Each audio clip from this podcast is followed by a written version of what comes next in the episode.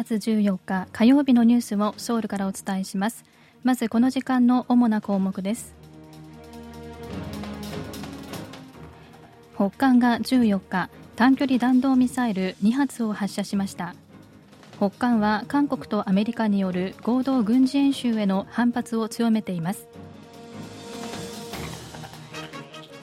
徴用問題をめぐり存命の被害者さんにんが政府の解決策に公式に反対を表明しました。ユン・ソンニョル大統領のじゅうろくにちからの訪日日程について多方面での交流機会を含め詳細が明らかになってきています。今日はこうしたニュースを中心にお伝えします。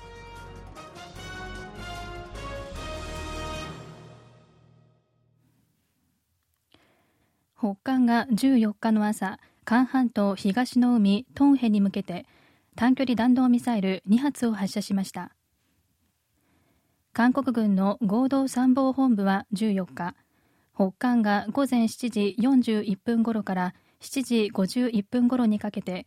南西部のファンヘ南道チョンヨン付近からトンヘに向けて エスアールビーエム 短距離弾道ミサイルにはつを発射し、ミサイルはろっぴゃくにじゅっキロ飛翔した後、トンヘ上に着弾したと発表しました。合同参謀本部によりますと、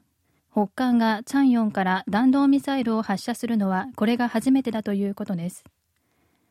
韓国とアメリカは北韓に対する抑止力の強化を図るため、合同軍事演習を今月じゅうさんにちからにじゅうさんにちまでのじゅういちにちかん実施していて、北韓はこれを戦争演習と呼んで反発を強めています。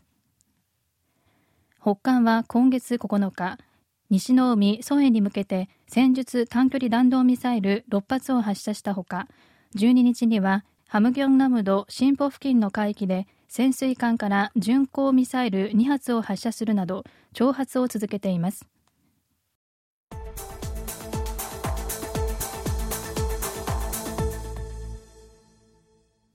徴用問題をめぐり、日本企業に課せられた賠償金の支払いを第三者が肩代わりする韓国政府の解決策について、存命の被害者さんにんが第三者による支払いを拒否する考えを表明しました。原告さんにんの代理人はじゅうさんにち、政府傘下の日程強制動員被害者支援財団にこうした内容が盛り込まれた文書を提出しました。文書は今後予想される法廷での争いに備え、証拠を残すために提出されたもので、韓国と日本の間での法廷争いが被害者と政府の間の争いに移行する様相となっています。これに先立ち、パク・チン外交部長官はむいか、最高裁で確定した損害賠償訴訟さんけんの原告に対する判決金と遅延利息の支払いを、日程強制動員被害者支援財団が行うと発表しました。被害者が受け取りを拒否した場合、裁判所への供託を通して法的に支払いを完了させる方針を示しています。政府の解決策に反対する被害者らは、供託によって支払いを完了させる法的な資格が第三者である政府にあるのか、裁判所の判断を仰ぐ考えです。民法は債務の弁済は第三者もすることができると定めているものの、ただし書きで債務の性質または当事者の意思表示により第三者の弁済を許さないときはこの限りでないとしています。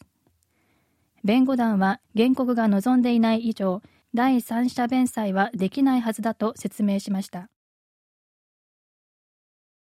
国会ではじゅうさんにち、野党・共に民主党の議員らと無所属のキム・ホンゴル議員のみが出席した中、外交統一委員会が開かれ、徴用問題をめぐる韓国政府の解決策の撤回を求める決議案を可決しました。野党議員らは、日本企業に課せられた賠償金の支払いを第三者が肩代わりする政府の解決策について、韓日首脳会談を開催するための朝貢外交だと批判しました。また野党正義党はじゅうよっか、議員総会を開き、徴用問題の解決策と関連し、ユン大統領は進退をかけて国民投票を実施すべきだと訴えました。一方、ソウル大学の教授およそごじゅうにんで作るソウル民主化教授協議会はじゅうよっか、政府の解決策の即時撤回を求めました。韓日首脳会談をじゅうろくにちに控え、政府の解決策をめぐる論争が当面の間続くものとみられます。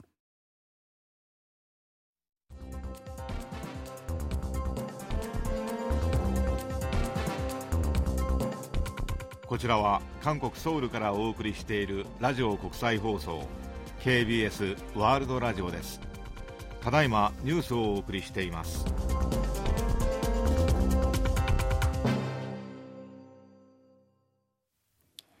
岸田総理大臣との首脳会談のためじゅうろくにちから日本を訪れるユン・ソンニョル大統領は財界関係者との懇談会や学生向けの講演など韓日関係の改善に勢いをつけるため多方面での交流を行う見通しです。ユン大統領はじゅうろくにちに東京に到着した後、最初の日程として昼食会を兼ねた同胞懇談会に参加します。その後、岸田総理大臣との首脳会談、共同記者会見、そして夕食会など公式日程が予定されています。ふつかめのじゅうしちにちには韓日交流を支援する日本の親善団体との面会が予定されており、超党派の議員による韓日議員連盟と民間交流を担当している韓日協力委員会の関係者が参加する予定です。また、韓日両国の財界関係者が参加する懇談会に出席し、両国の経済の活性化と企業に対する支援について議論します。この懇談会について、キム・ソンハン国家安保室長は、両国の財界が協力と交流を通して、新たな未来に共に備えるきっかけになると述べました。岸田総理大臣が出席するかについては、まだ明らかになっていません。その後、慶応大学の学生や留学生など、未来世代を対象にした講演も予定されています。一方、ユン・ソンニョル大統領はじゅうろくにちに東京都内で行う岸田総理大臣との会談後、公式の夕食会の後、異例の二次会を行う予定だと日本メディアが伝えています。二次会はオムライス好きのユン大統領の希望を踏まえ、洋食の名店として知られる東京・銀座のレンガ亭で行うことが検討されているということです。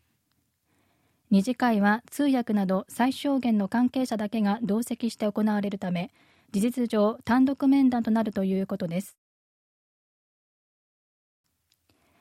中国の習近平政権がさんきめに入ったことを受け、ユン・ソンニョル大統領はじゅうさんにち、祝電を送りました。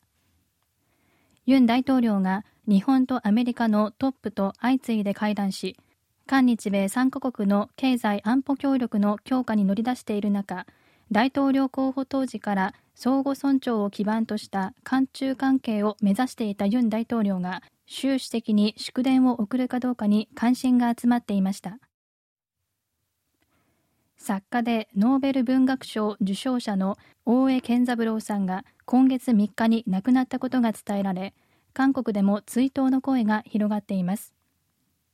せんきゅうひゃくきゅうじゅうよねんには川端康成に次ぎ日本人ふたりめとなるノーベル文学賞を受賞した大江さんは、人間の実存的問題や平和と共存を取り上げた作家で、日本社会と国際問題を鋭く指摘した実践的有識者でした。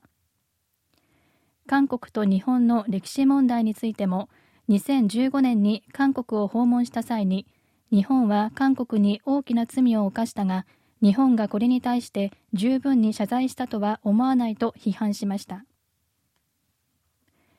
日本の新海誠監督のアニメ映画「すずめの戸締まり」が公開からむいかで観客動員数ひゃくまんにんを突破しました。今年韓国で公開された映画の中では最も早くひゃくまんにんに達したということです。以上、キミュージンがお伝えしました。